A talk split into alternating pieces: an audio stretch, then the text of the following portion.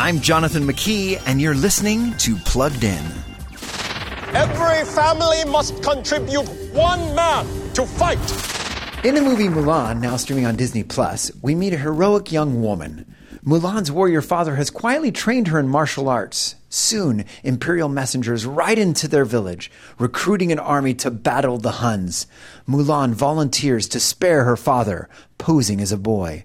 If you've seen the original version, this story will feel familiar, but live action gives this remake an edgier feel.